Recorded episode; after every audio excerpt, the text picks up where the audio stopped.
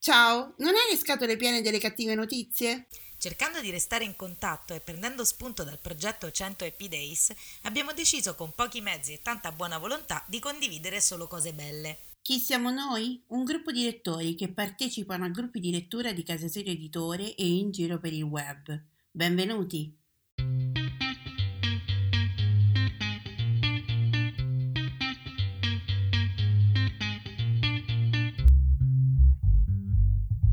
Ciao, io sono Simona e ti parlo da Rocca di Papa. Ciao, io sono Nereia e ti parlo da Barcellona, in Spagna. Mentre facevamo un podcast per Casa Sire Editore, abbiamo dovuto coinvolgere i nostri amici per dare una risposta più articolata a un nostro ascoltatore e ci siamo resi conto che la risposta collettiva funzionava. E così abbiamo deciso di intraprendere questo percorso per rallegrare la giornata di tutti con un buon pensiero. Sono appunti, pensieri sparsi, sfoghi o ricordi, non necessariamente parlano di libri. Sono un modo per sentirsi e lasciare un messaggio in bottiglia a chiunque avrà voglia di accoglierlo. Ci siamo ispirati al lavoro fatto da Alessandra Pagani con il suo 100 Happy Days sul gruppo omonimo Facebook e questa è la diciottesima puntata di Voci dall'Italia. Buon ascolto!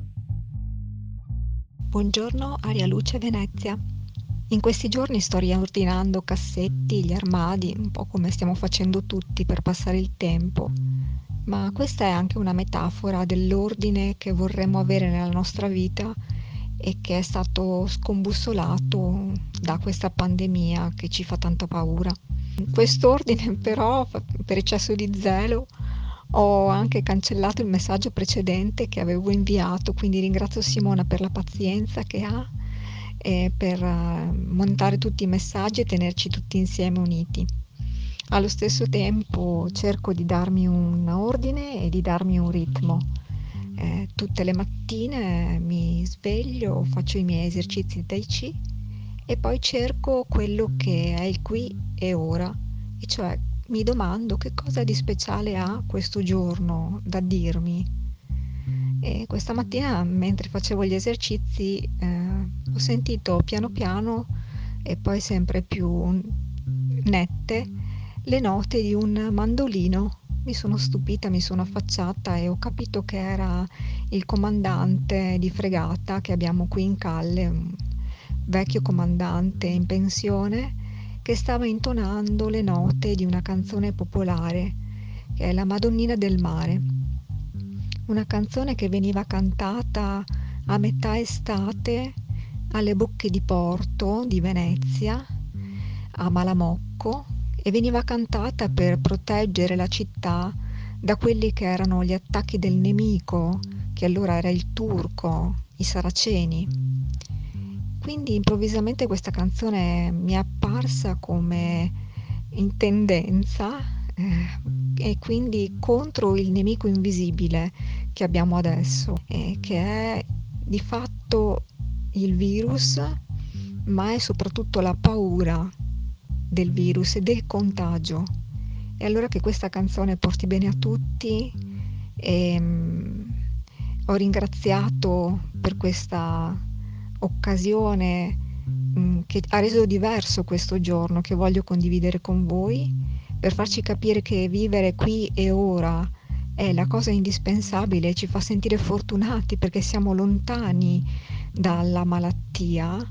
E rinnovo il mio concetto di benattia, quindi vedere come mh, mm, la malattia sia un principio di reazione del nostro corpo che mette in moto tutto un processo di autoguarigione che ci appartiene. E guardiamo il qui e ora, che è sempre diverso e non uniforma mai i giorni, che invece tendenzialmente questa segregazione in casa e questa pandemia ci fanno inspiegabilmente sembrare tutti i giorni uniformi e normali. Perciò duri banchi a tutti duri banchi Maria e Orso, dai, dai che ce la facciamo, siamo fuori. Ciao, sono Alessandra e oggi sono qui per i 100 Happy Days. Ogni giorno per 100 giorni proviamo insieme a trovare delle cose per essere felici e grati nel qui e ora. Ieri vi ho chiesto di immaginarvi qualcosa, eh, di immaginarvi, di ricordare qualcosa che è successo nella vostra vita per cui siete stati molto orgogliosi perché avete superato un, pro, un vostro limite.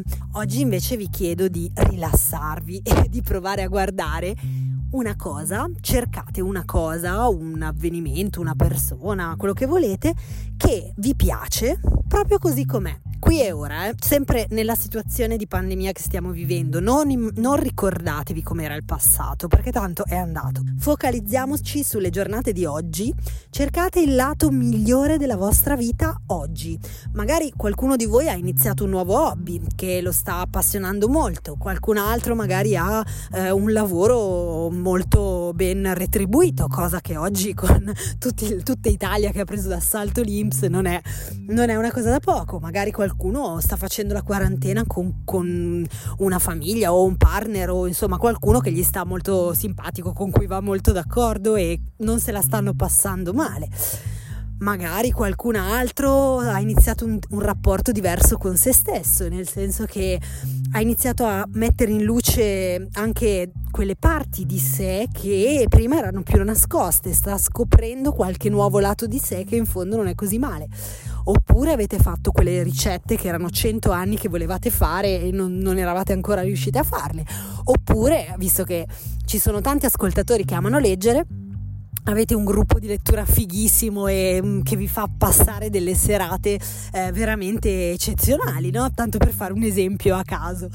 E quindi io vi invito proprio a guardare nella vostra vita di oggi che cosa c'è che va bene, perché e lo dico con il massimo rispetto per tutte le persone che stanno soffrendo eh, per colpa del virus e perché hanno dei cari magari affetti dalla malattia o che stanno male.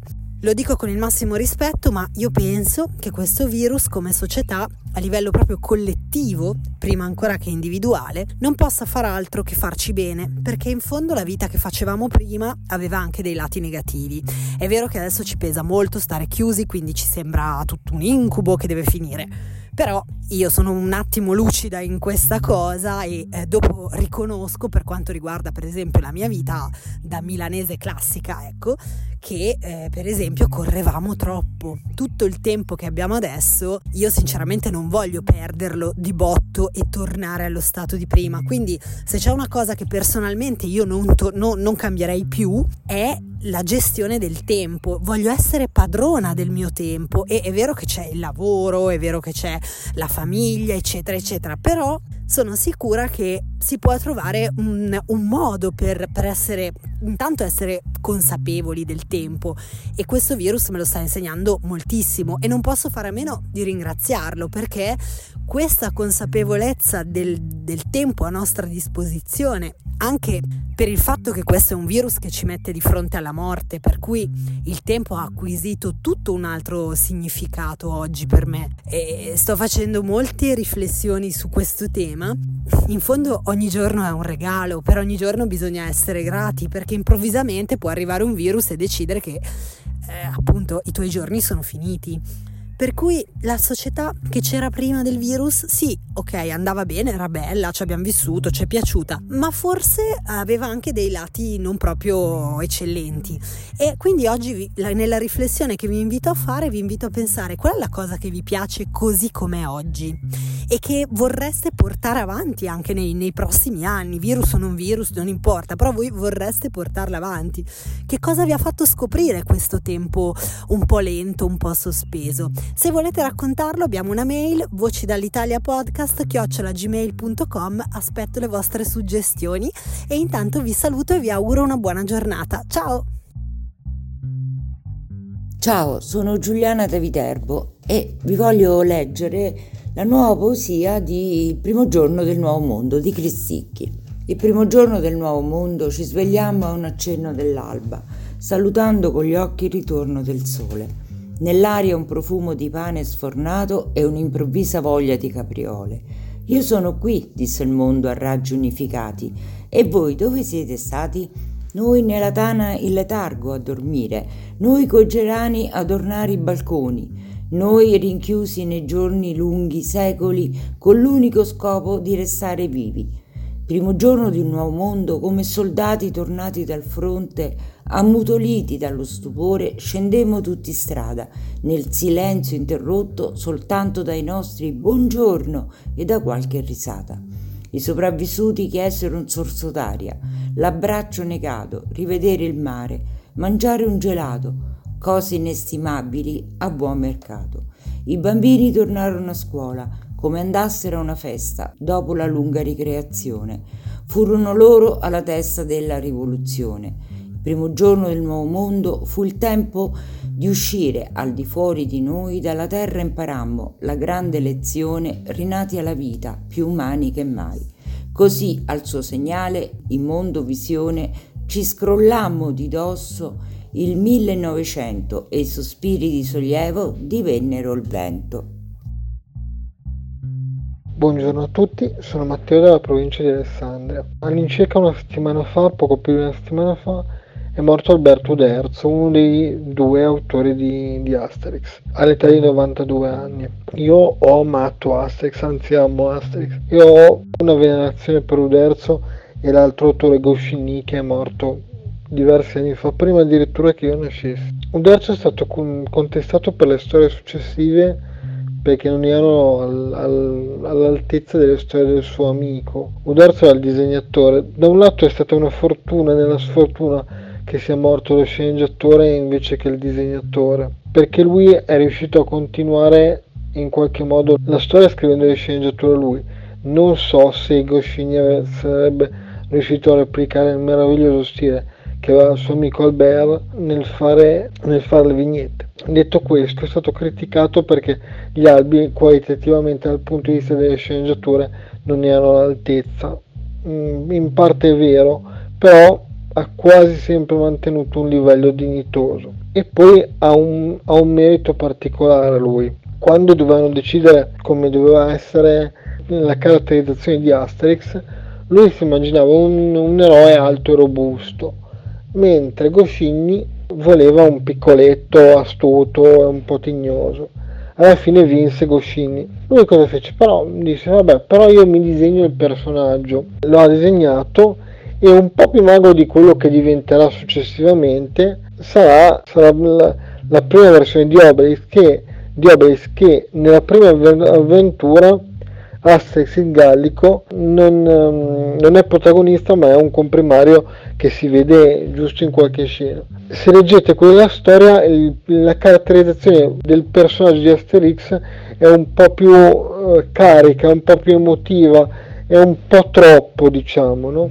rispetto alle, alle storie successive. Il motivo è semplice, quando poi mettono definitivamente in coppia Asterix con Obelix, danno tutta la parte emotiva o quasi tutta la danno a, a Obelix che diventa diciamo il, il motore comico della, del duo e senza questa intuizione che hanno avuto lui l'intuizione di volere questo, questo personaggio e poi l'intuizione di entrambi di, di scindere il primo Asterix nei due personaggi forse la saga come la conosciamo non sarebbe mai nata. Quindi eh, bisogna dare un grosso grazie a Uderzo oltre a per aver continuato la, la storia e, aver, e, a un certo punto ha deciso anche di smettere di dare ad altri due autori perché continuassero le, avventure. Quindi bisogna essere grati perché ha avuto un'intuizione geniale formando un meraviglioso duo, un, dinamico duo con, eh, con René Goscinny per la prima parte e creando un dinamico duo con tra Asterix e Obelix tra l'altro poi fa anche coincidere le date di compleanno dei due personaggi e quando esce l'albero dei 50 anni, che è stato fatto 11 anni fa, non era solo il compleanno di, di Asterix, ma era il compleanno di Asterix e Obelix. Quindi grazie Albert, grazie di tutto. Ciao a tutti! Buon pomeriggio, sono Marina da Roma. Oggi ho cominciato a leggere un, un nuovo libro è un romanzo che ho acquistato a più libri più liberi quest'anno presso una casa editrice che io non conoscevo, la Miraggi Edizioni. Oggi l'ho preso perché a parte che era in lista da tempo e niente, mi è venuta in testa di cominciarlo adesso che ho finito di leggere un, un precedente romanzo. Ma eh, mi incuriosiva moltissimo la, mm, l'incipit che, che, ho letto e mi ha ispirato questa, questa condivisione. Il romanzo di cui parlo si chiama Grand Hotel, romanzo sopra le nuvole, e l'autore è Jaroslav Rudis, uno scrittore, drammaturgo, sceneggiatore e anche musicista ceco. L'incipit del primo capitolo è questo, il primo capitolo si chiama Salgo in alto. Ce l'ho fatta. Ve lo dico fin dall'inizio per mettere le cose in chiaro, altrimenti sareste preoccupati per me. Io non ho paura. Salgo in alto, ho le nuvole a portata di mano, il cielo, i sogni, l'infinito e alla fine anche me stesso. La nostra città si dissolve lentamente in basso, sotto di me. La città che amo e odio, stretta tra i monti, il passato, il tempo e la paura, perché il passato non è altro che paura. L'ho superato. Ho chiuso con il tempo e con il passato. Abbandono la città che mi aveva inghiottito e che non sono mai riuscito ad abbandonare, fino a ora. Ce l'ho fatta. Tengo sotto controllo l'altitudine, il vento e la direzione. Anche se nessuno ci credeva, ce l'ho fatta. Nessuno mi credeva, nemmeno io ci credevo. Salgo in alto e il sole che cola sull'orizzonte mi abbaglia. L'orizzonte non è piatto, è gibboso perché anche le nuvole sono gibbose, come i nostri sogni e la nostra vita. Non esistono notti senza sogni e non esiste cielo senza nuvole. Sono sempre lì, anche se a volte non ce ne accorgiamo. Ce l'ho fatta. E ce la faremo anche noi, vero Maria? Buongiorno, sono sempre Valeria da Roma ed oggi vorrei raccontarvi qualcosa eh, sui gruppi di lettura, proprio perché tra l'altro molti di noi che mm, diamo il nostro contributo molto volentieri a questo podcast, così come eh, Simona, eh, facciamo parte proprio di, mm, di gruppi di lettura. Alcuni di noi hanno partecipato e partecipano anche fisicamente quando riescono a quelli proprio di, eh, di Casa Sirio Editore ma eh, noi diciamo che ci spessissimo condividiamo eh, la lettura di un libro, ad esempio su Twitter, ormai da diversi anni.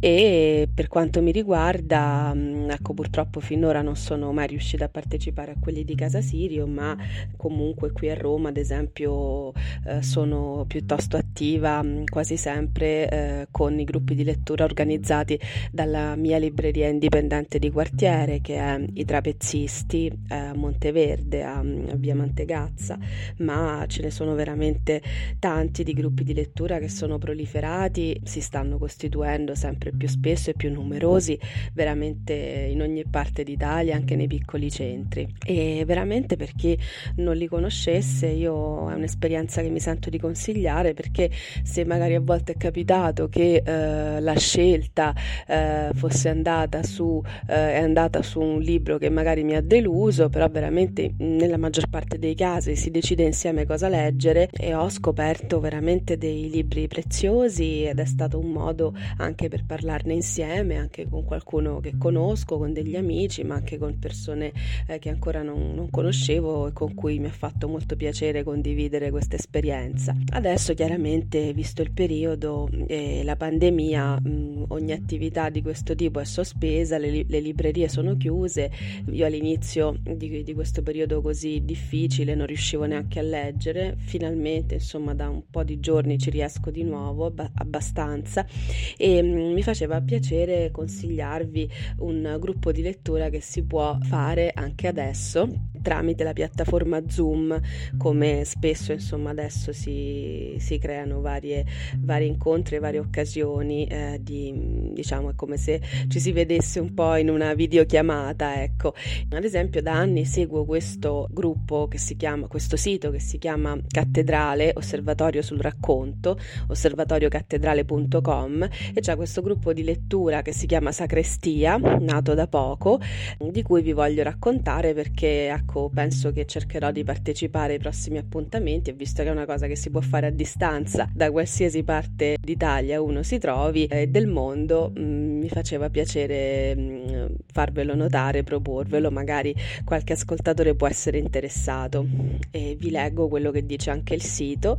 Eh, Sacrestia è il nostro nuovissimo gruppo di lettura che offre l'opportunità a chiunque voglia di condividere il piacere di leggere e commentare insieme racconti, perché Cattedrale è proprio un osservatorio sul racconto nello specifico. Il racconto nella sua forma immediata e forte è un'opportunità utilissima e bellissima per stare insieme. Soprattutto in questo periodo di emergenza abbiamo pensato a un modo comodo, restando a casa, per continuare a coltivare il piacere di leggere, ma non solo, anche il piacere della condivisione della lettura è importantissimo e offre spunti ricchi, appaganti, necessari per apprezzare al meglio la letteratura e il suo potente sortilegio evocativo. E il calendario di questa iniziativa eh, si articola in un incontro di un'ora e mezza dalle 18 alle 19.30. Poi ci sono tutte le ulteriori informazioni sul sito, um, ad esempio domani, um, um, venerdì, anzi oggi, uh, venerdì 3 aprile, uh, si parlerà di Cortasar, di Sincontri, poi domenica uh, di, del, di Gatto sotto la pioggia di Ernest Hemingway, tratto dai 49 racconti, poi si parlerà ad esempio tra gli altri di Vite dei poeti di Margaret Atwood, Casa d'altri di Silvio Darzo, eccetera, eccetera. Poi c'è un calendario in costante aggiornamento in via di definizione. Io veramente cercherò di partecipare ad almeno, uh, almeno a qualcuno di questi incontri perché insomma i gruppi di lettura devo dire che mi hanno dato molto sicuramente come lettrice negli ultimi anni, ma anche come persona umanamente perché poi ho conosciuto anche persone nuove mh, che sono diventate molto preziose nella mia vita e che poi molti di loro partecipano anche a questo podcast spesso, quindi mm, veramente voleva essere un suggerimento, insomma, perché eh, almeno nel mio caso sento che è qualcosa veramente per cui devo dire grazie che ha, che ha migliorato non poco la mia vita. E, mm, e quindi mi piacerebbe insomma che sempre più persone possano incontrare questa questa opportunità sul, sul loro, sulla loro strada. E dai orso, dai dai dai, buona giornata a tutti, a presto.